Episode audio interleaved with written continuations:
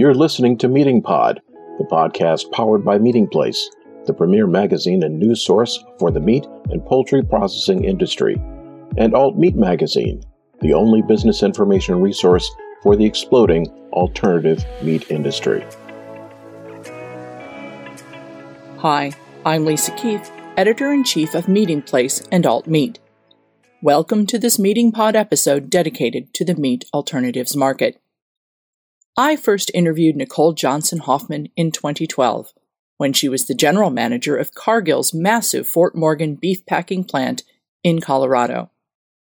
We've spoken several times since then, mostly about how the global beef sector could operate more sustainably. But Nicole recently took a giant leap into a whole new arena. In February, she was named CEO of Future Meat Technologies, a cultivated meat company in Israel. To hear Nicole tell it, her new job isn't that different from her previous ones. Listen in to see the many ways she sees commonalities between the meat industry's past and the cultivated meat industry's future. When you announced that you were moving to Future Meat from OSI, I thought very interesting somewhat surprising. What in general have been the reactions of friends and colleagues? When I first told my friends and colleagues and contacts in animal agriculture and in agriculture more broadly that I was moving to Future Meat and going to work in the cultivated meat space, I got an overwhelmingly positive response. So, really? yeah, so not just from the people I called and told that I was doing this but also from the people I didn't say anything to who read about it and then who sent me messages of support afterwards.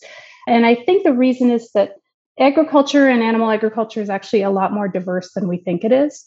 It's filled with people who are working in this business for various reasons.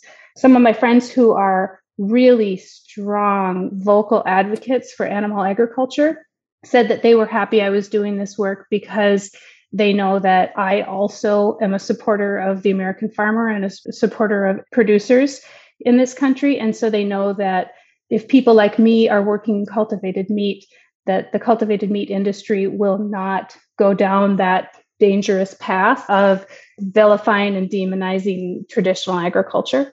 So that was an interesting response. And then other friends who were working in the sustainability space think that the promise of cultivated meat is thrilling uh, in its possibilities for feeding the world in a new way and working alongside traditional food production to bring a, a, new kind of food production system to the world that we need. So I was gratified and thankful for the support that I received. Your career path has sort of meandered through so many different but related areas, and it's been such an interesting progression.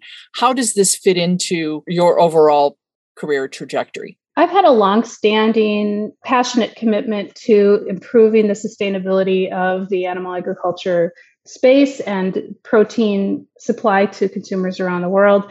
And so for me, this was an evolutionary step, not a revolutionary step. This is one more arrow we have in our quiver to deliver food to people around the world in ways that are good for the planet and good for people and good for animals. So I thought that the work was actually pretty aligned to my values and pretty aligned to my worldview.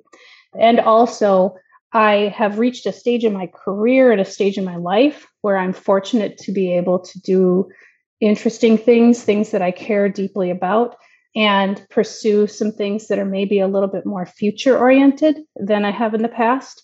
And that is really part of what's thrilling about this work and about this job. It's so future oriented. It's not just the future of a product, a product that we're bringing into the world that hasn't been here before, but we're also bringing food production system to the world that hasn't existed before.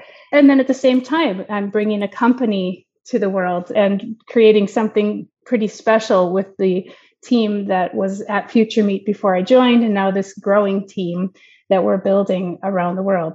Well, it's interesting you say about being very sort of future oriented because out of necessity right now, basically all cultivated meat companies are pre revenue. And so, how far in the future do you think you're looking? The exciting thing about cultivated meat is that it exists today. So, we are pre revenue, but we're not pre product. I eat cultivated meat probably every time I'm in the office in Israel and delicious. And there's always some new recipe that the chefs are working on. And it's a thrilling thing, but it's also really present and here in this moment. I think it's going to be within the next year or two that consumers will have the opportunity to try cultivated meat in all of the major markets. Do you believe that the cultivated meat technology is necessarily more sustainable than in animal ag, I as many people say they are? Sustainability is a holistic concept and it incorporates a lot of different factors. So it incorporates not only your environmental sustainability, which would include your land and water use and your energy usage, and your waste discharges, but it would also include your impact on animals, your impact on communities, and your ability to feed people high quality food that they need in their diet. Other more traditional uh, animal protein companies are playing their part too. And together, we're going to create a better world and a cleaner world and a world where people have access to the food that they need. A lot of conventional meat companies are co packing for the plant based products. Would you expect that to be the case for cultivated meat as well when it comes onto market? I think production capacity is a real potential bottleneck for the production of alternative proteins and cultivated meats, and frankly, every other product that people want to bring to market. And some of the traditional companies that are already existing in this space are experts in manufacturing food for people and getting it distributed in a safe way and and ensuring that cold chain is managed and ensuring that the quality is there when consumers open the package. So it's natural. The traditional companies in animal agriculture would participate in some aspect of this industry. So you've been in the position less than six months, and I'm sure you've learned a lot. What are some lessons that you expected to learn, and maybe what are some lessons that have come up that were unexpected? Once again, I'm learning the value of diverse teams. So I'm working in a team now that it consists of people who come from the biotech space, whose expertise in in the growth of cells and in the development of cell media is incredibly valuable and necessary for uh, the success of this business. And we're marrying up that expertise with people who come from food and putting these two industries together in a way that is super cool and is creating new solutions and new ideas every day. So I'm seeing that diversity. I'm also seeing the diversity of, of people who are coming from lots of different countries. So our Future Meat team is really international. And we're seeing the great ways that team can solve problems more quickly and I think more creatively than more homogeneous teams are able to do. So that's one lesson I've learned that isn't a big surprise to me because of course it's something I think you know I believe really deeply that diverse teams can do things that mm-hmm. that you never thought possible. So that's pretty great. I also am seeing the speed at which startup companies operate and how exciting that is. On a daily basis, we are moving 10 times faster than I've ever moved in my career before. And that is really fun and challenging and at times amazing. So that part's been another another thing for me to adapt to this incredible pace. But it suits me and it definitely suits our team and it makes work really fun and exciting. So in your experience both on the conventional meat supply chain side and now I'm going to say alternative meat, although specifically cultivated. Where do you see these industries sort of overlapping in terms of their operations and also in their cultures and where are they different? I, people like to talk about the differences, but I feel like both sides, if you will, have much more in common than they do differences. I think there's a false dichotomy that is created by people who are maybe trying to generate clicks or who trying to gin up some kind of conflict between people who work in traditional animal agriculture and people who are working in other protein production spaces. But it's not an either or proposition. I, I've said this before and I'll say it again. That's just not how people eat. Most people don't adhere to really strictly restrictive diets for very long. Most of us eat a little bit of this and a little bit of that. Mm-hmm. And we eat the things that taste good to us and that align to our values and match our family's budgets and hopefully have a positive impact on the world. And I know that that's what people who are working in traditional animal agriculture are trying to achieve. And that's absolutely what we're trying to achieve here too in cultivated meat. So we're going to come at that from different aspects of food production. And we're going to work on some different things. And at the same time, we're all working towards the same goal giving consumers what they want, giving consumers what they need, and doing it in a way that's good for the planet, good for people, and good for animals. So I think that's the ultimate convergence point. Now, along the way, there are a bunch of little tactical convergence points. We're going to use some of the same technology, for example. We're going to need some of the same expertise, and we're maybe going to use the same transportation routes or logistics providers. All of those things are potential connection points as well. It's an opportunity to bring the system together uh, to deliver what consumers need and what the world needs, and to operate as a system instead of as independent, potentially even conflicting and competing parts of the industry. Yeah, I see your point. And what do you think are the biggest misperceptions that each side of this false dichotomy have about the other? I see that there's a lot of misunderstandings about how food is produced.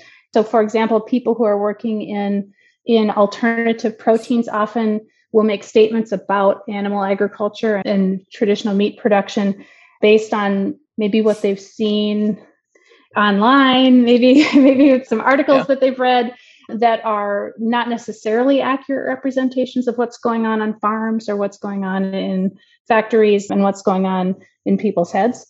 And at the same time, people who are working in animal agriculture may make some assumptions about people who are working in alternative proteins or cultivated meats that somehow they're out to eradicate animal agriculture, for example, or make animal agriculture illegal in some way, or to restrict their ability to do their work.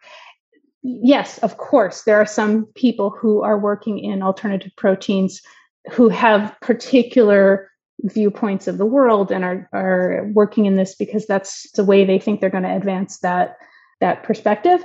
But the vast majority of people who are working in alternative proteins and cultivated meats are food professionals who are in the business of delivering food to consumers that consumers want in a way that's good for the world. And that's a lot that we have in common. Have you sat down and done a side by side comparison, or do you know of the ways in which you're mapping your impact on the community and the environment in cultivated meat are the same or different, better or worse than what is going on in the animal side? Is that anything that you would give me the details on? We're in the process of completing our first LCA, which is the best tool that everybody has for mapping a lot of their environmental impacts. And when we have our LCA completed, then you go through the continuous improvement process of identifying where it needs to get better and putting in place the kinds of practices that will improve your LCA performance. And there will be people out there, I'm sure, who will take great joy in running comparisons between animal agriculture LCAs and cultivated meat LCAs. To me, I think you know the point of an LCA is continuous improvement. It's not for competition's sake. It's it's right. to demonstrate that you're aware of your impacts and you're improving them. So that's our commitment. Okay, and the key about LCAs is it's all in where you draw the boundaries. Is that still the standard against which companies are looking to measure their their sustainability advancements?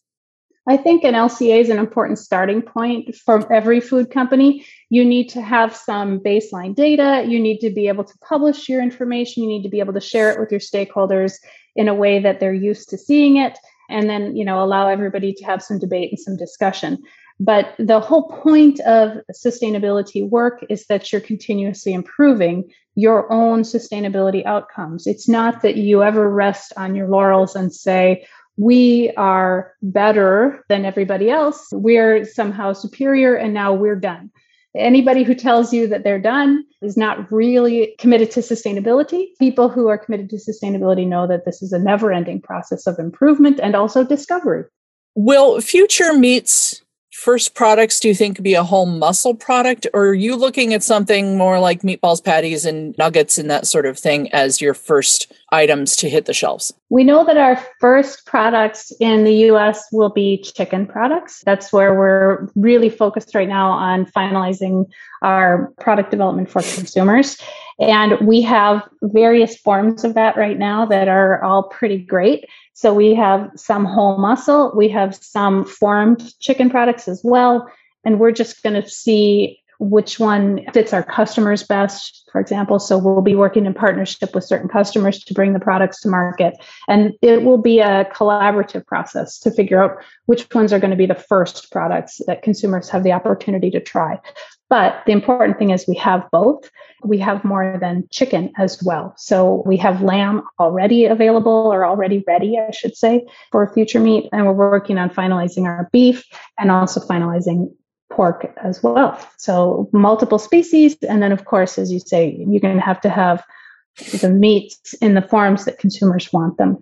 Our vision is that consumers will have the opportunity to buy cultivated meat that they can use in their recipes in exactly the same way as they use traditional meat. So there are no trade offs for consumers. They shouldn't have to adapt their recipes, they shouldn't have to.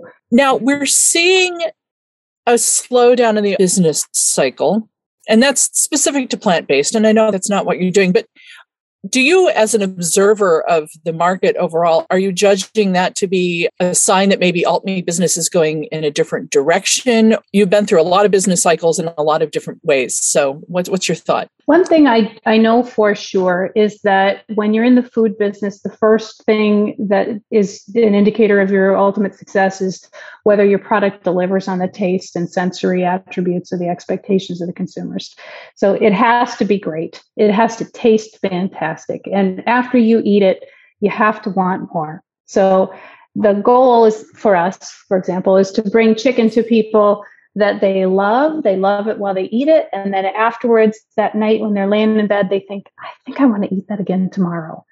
That's when you know that you have a winning proposition for consumers.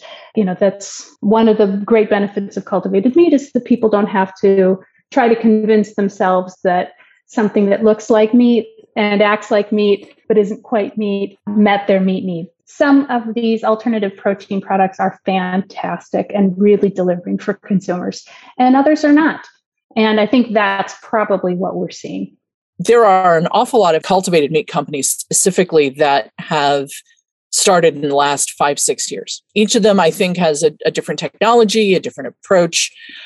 Do you see five years from now, seven years from now, that there's room in the market for all of these different cultivated meat companies, or would you expect a consolidation within that part of the alt meat business as well? I think there's room in the market for cultivated meat companies that deliver great products at good prices in ways that are food safe and make product available to consumers in the right locations. I like to say that our target demographic is people who eat meat and also people who don't eat meat. So, I mean, if you think about that as your potential target demographic, there's a huge amount of space for successful cultivated meat companies in the marketplace. The size of the pie is not the limiting factor when it comes to cultivated meat. It's going to be execution capabilities.